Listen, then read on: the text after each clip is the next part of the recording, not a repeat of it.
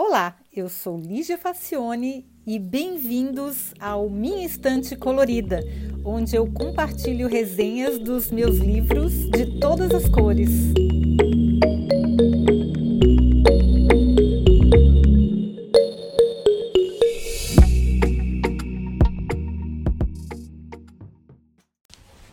Agora a gente vai falar de um livro de ficção especulativa que eu achei muito, muito, muito bacana. Ficção especulativa não é ficção científica, geralmente é uma história desenvolvida a partir de um evento imaginário. E aí depois eu vou explicar que evento imaginário é esse dessa história aqui, mas ela é muito bem contada. É o primeiro livro dessa autora que se chama Karen Thompson Walker. Ela é jornalista americana e o livro foi publicado em 2012. E a história eu achei muito genial e muito escrita de uma maneira muito sensível, porque é triste, mas é um prazer enorme em ler uma coisa assim tão bem escrita e tão criativa. Ela começa como a história começa The Age of Miracles, que é o nome do livro.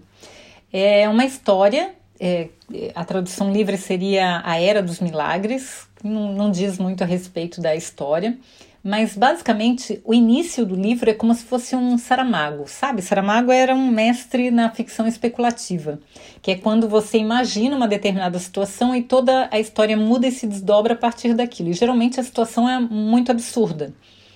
Então, quem conhece os livros do Saramago vê que sempre as, os livros dele partem a partir de algum evento absurdo que ninguém imagina que poderia acontecer. É, eu vou até resenhar alguns livros dele aqui, porque são eu, eu adoro, achei geniais. Mas termina como se fosse um livro de ficção científica.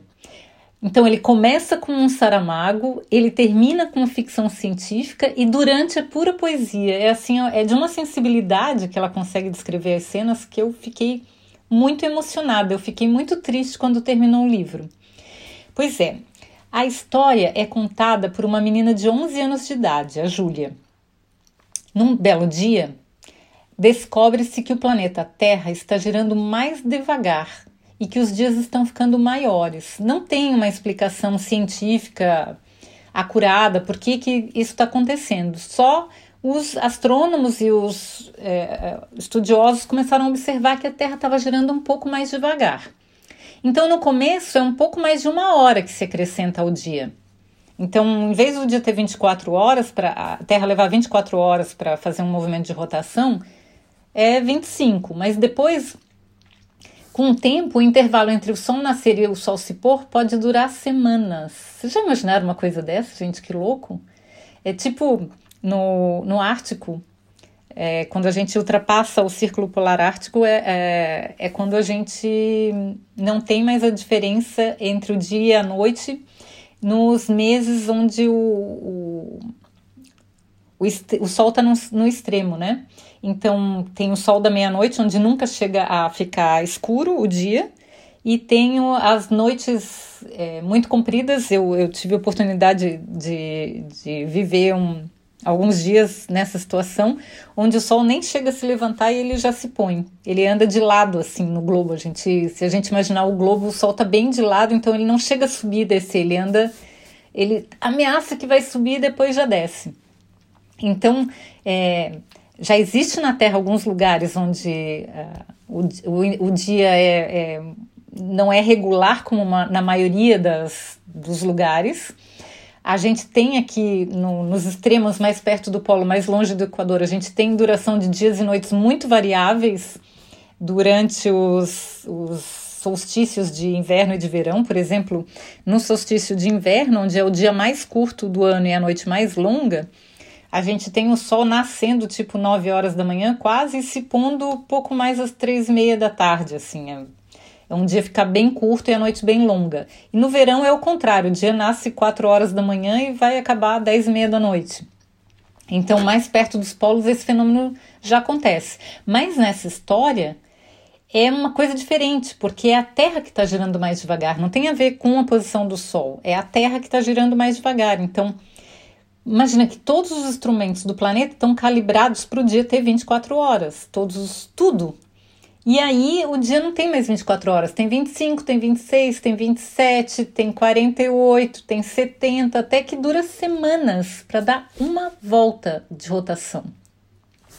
E aí as pessoas não sabem o que está acontecendo, são muitas transformações no dia a dia das pessoas sem explicação.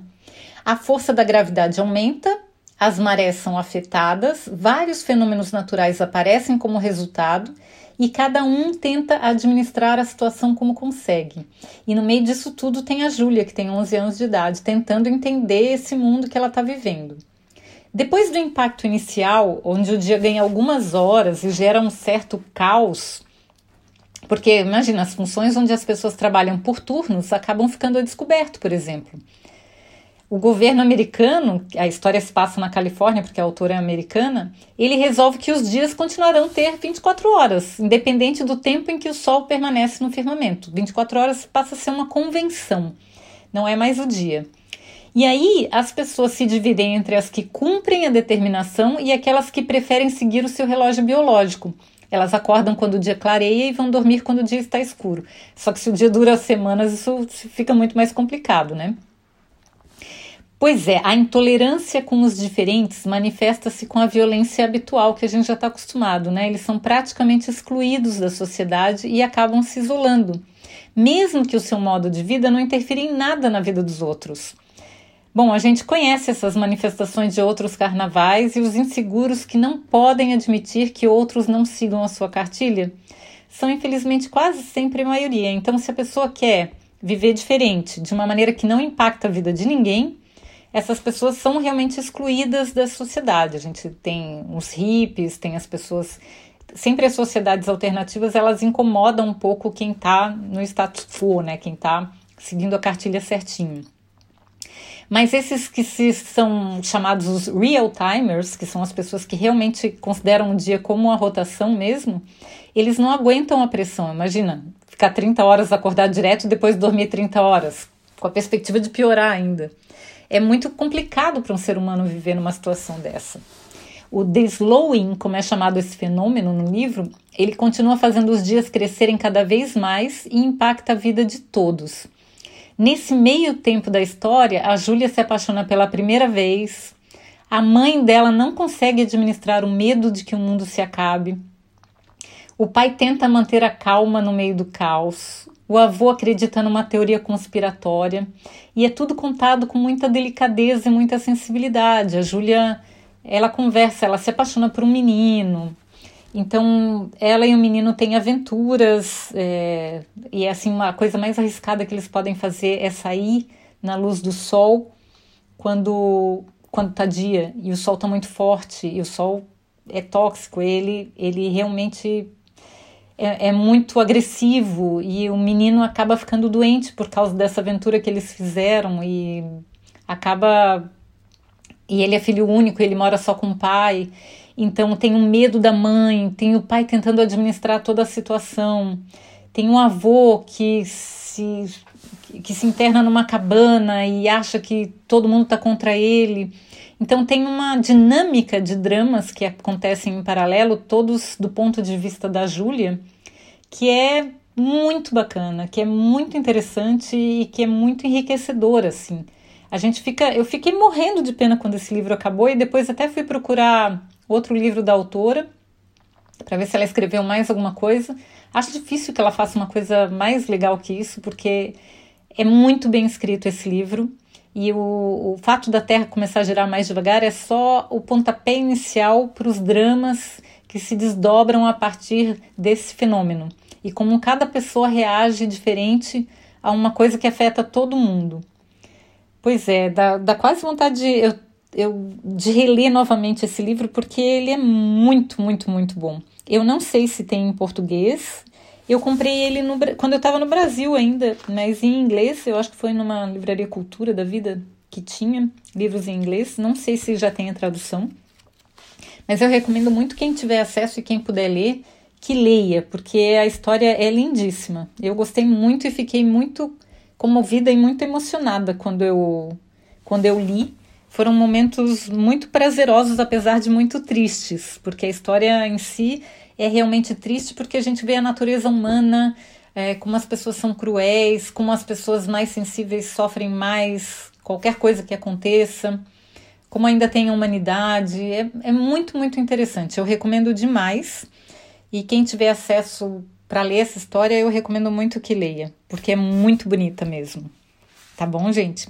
Até semana que vem.